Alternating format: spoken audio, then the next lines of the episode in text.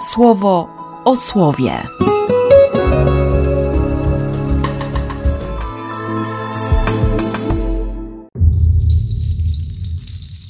Siedemnasty stycznia, poniedziałek. Z pierwszej księgi Samuela. Wtedy przybyło do Samuela słowo od Pana i rzekło: Żałuję, że Saula ustanowiłem królem. Przestał chodzić za mną i nie przestrzega moich słów. Samuel głęboko się zasmucił i przez całą noc wołał do Pana. Samuel wyszedł o brzasku, aby rano wyjść Izraelowi na spotkanie, ale przekazano wtedy Samuelowi taką wiadomość.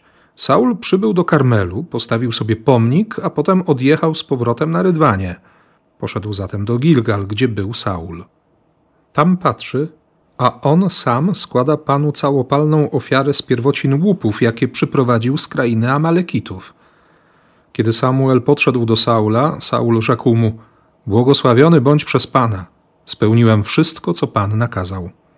Samuel zapytał: A skąd ten bek owiec i ryk krów brzmi w moich uszach?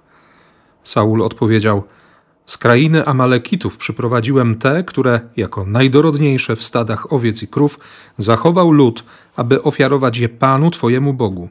Ale całą resztę wybiłem. Wtedy Samuel powiedział Saulowi: Pozwól, że ci oznajmię, co Pan rzekł mi tej nocy. Odpowiedział mu: Powiedz. Samuel zapytał Saula: Czy tobie samemu nie wydawało się, że jesteś za mały dla niego, by przyjąć berło plemienia Izraela? Pan jednak mimo to namaścił cię na króla Izraela. Pan wysłał ciebie na wyprawę i nakazał ci: idź i zniszcz tych, którzy grzeszą przeciwko mnie, to jest Amalekitów. Masz walczyć z nimi, aż zniszczysz ich do szczętu. Dlaczego więc nie posłuchałeś głosu Pana, lecz zabrałeś się do gromadzenia łupów i przez to popełniłeś to, co złe w oczach Pana? Saul odpowiedział Samuelowi: Dlatego, że posłuchałem głosu ludu. Ale przecież poszedłem na wyprawę, na którą mnie Pan wysłał. Przyprowadziłem Agaga, króla Amalekitów, a Amalekitów zniszczyłem doszczętnie. To lud zabrał z łupów przeznaczonych na zniszczenie najlepsze stada owiec i krów, aby je w Gilgal złożyć na ofiarę przed Panem, naszym Bogiem. Samuel powiedział: Czyż Pan bardziej pragnie całopaleń i ofiar pokarmowych niż posłuszeństwa głosowi Pana? Otóż posłuszeństwo jest lepsze niż ofiara, a słuchanie niż tłuszcz baranów.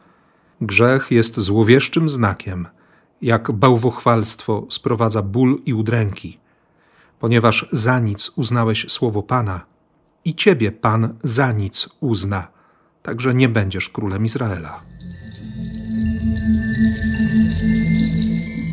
Z Ewangelii według świętego Marka.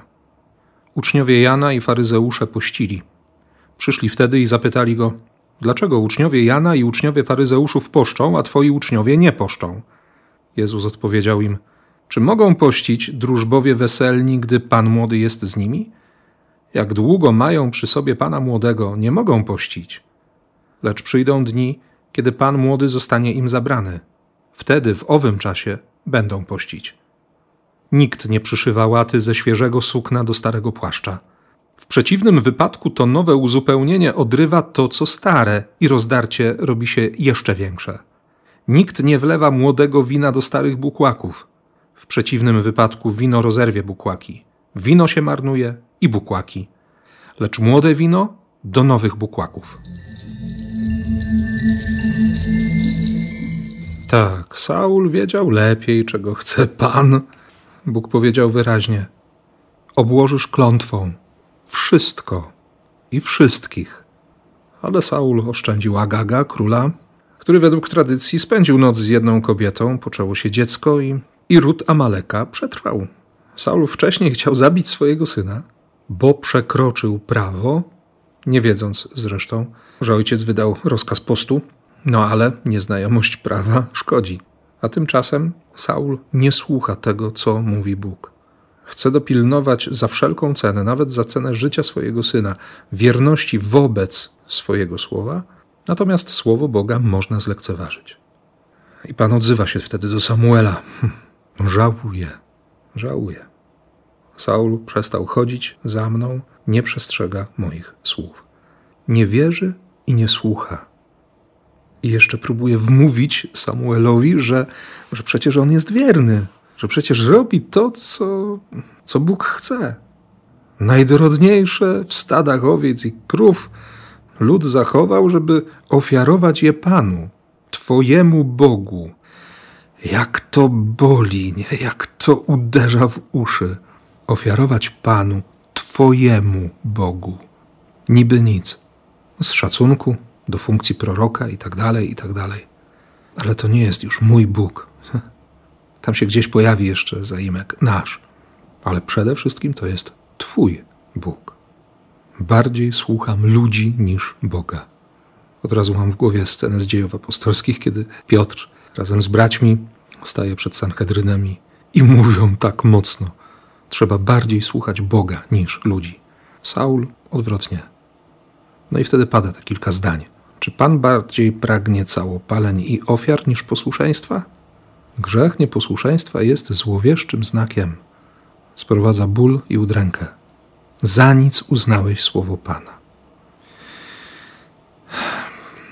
Niektórzy mówią, że, że Bóg tak traktuje naszą modlitwę, jak my traktujemy Jego słowo. Bardzo mnie to czytanie dzisiaj skrutuje i widok w lustrze nie napawa optymistycznie i wcale nie ze względu na ten Blue Monday, ale, ale na fakty. Na szczęście Bóg chce ratować. Bóg daje to słowo, aby mnie uratować. Żebym nie uległ tej pokusie, że wiem lepiej. Nie? Dobrze, że jest Kościół, który się modli i który pokazuje właśnie tę drogę ku posłuszeństwu, ku łasce. I że to młode wino i świeże sukno po raz kolejny są dla mnie nadzieją. Nowe wino. Ono ma taką siłę. Ewangelia ma taką siłę, żeby rozerwać to, co jest stare. Żebym posmakował jeszcze raz. Jak dobry jest Bóg. Jak miłosierny. Jak bardzo kocha. Niech słowo, które dziś przychodzi, faktycznie rozerwie to, co stare. Rozpruje to wszystko. I niech da tę nową szatę, szatę zbawienia. I niech objawi siłę. Niech uwolni od tej pokusy wszechwiedzy, wszechwładzy, wszechmocy, od pychy po prostu, niech uwolni od pychy. Bądź wola Twoja, a nie moja. No, taką modlitwę mam dzisiaj w głowie. I takie myśli mi krążą.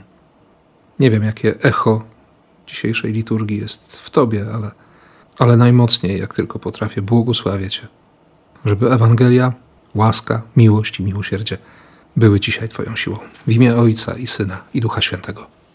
Amen. Słowo o słowie.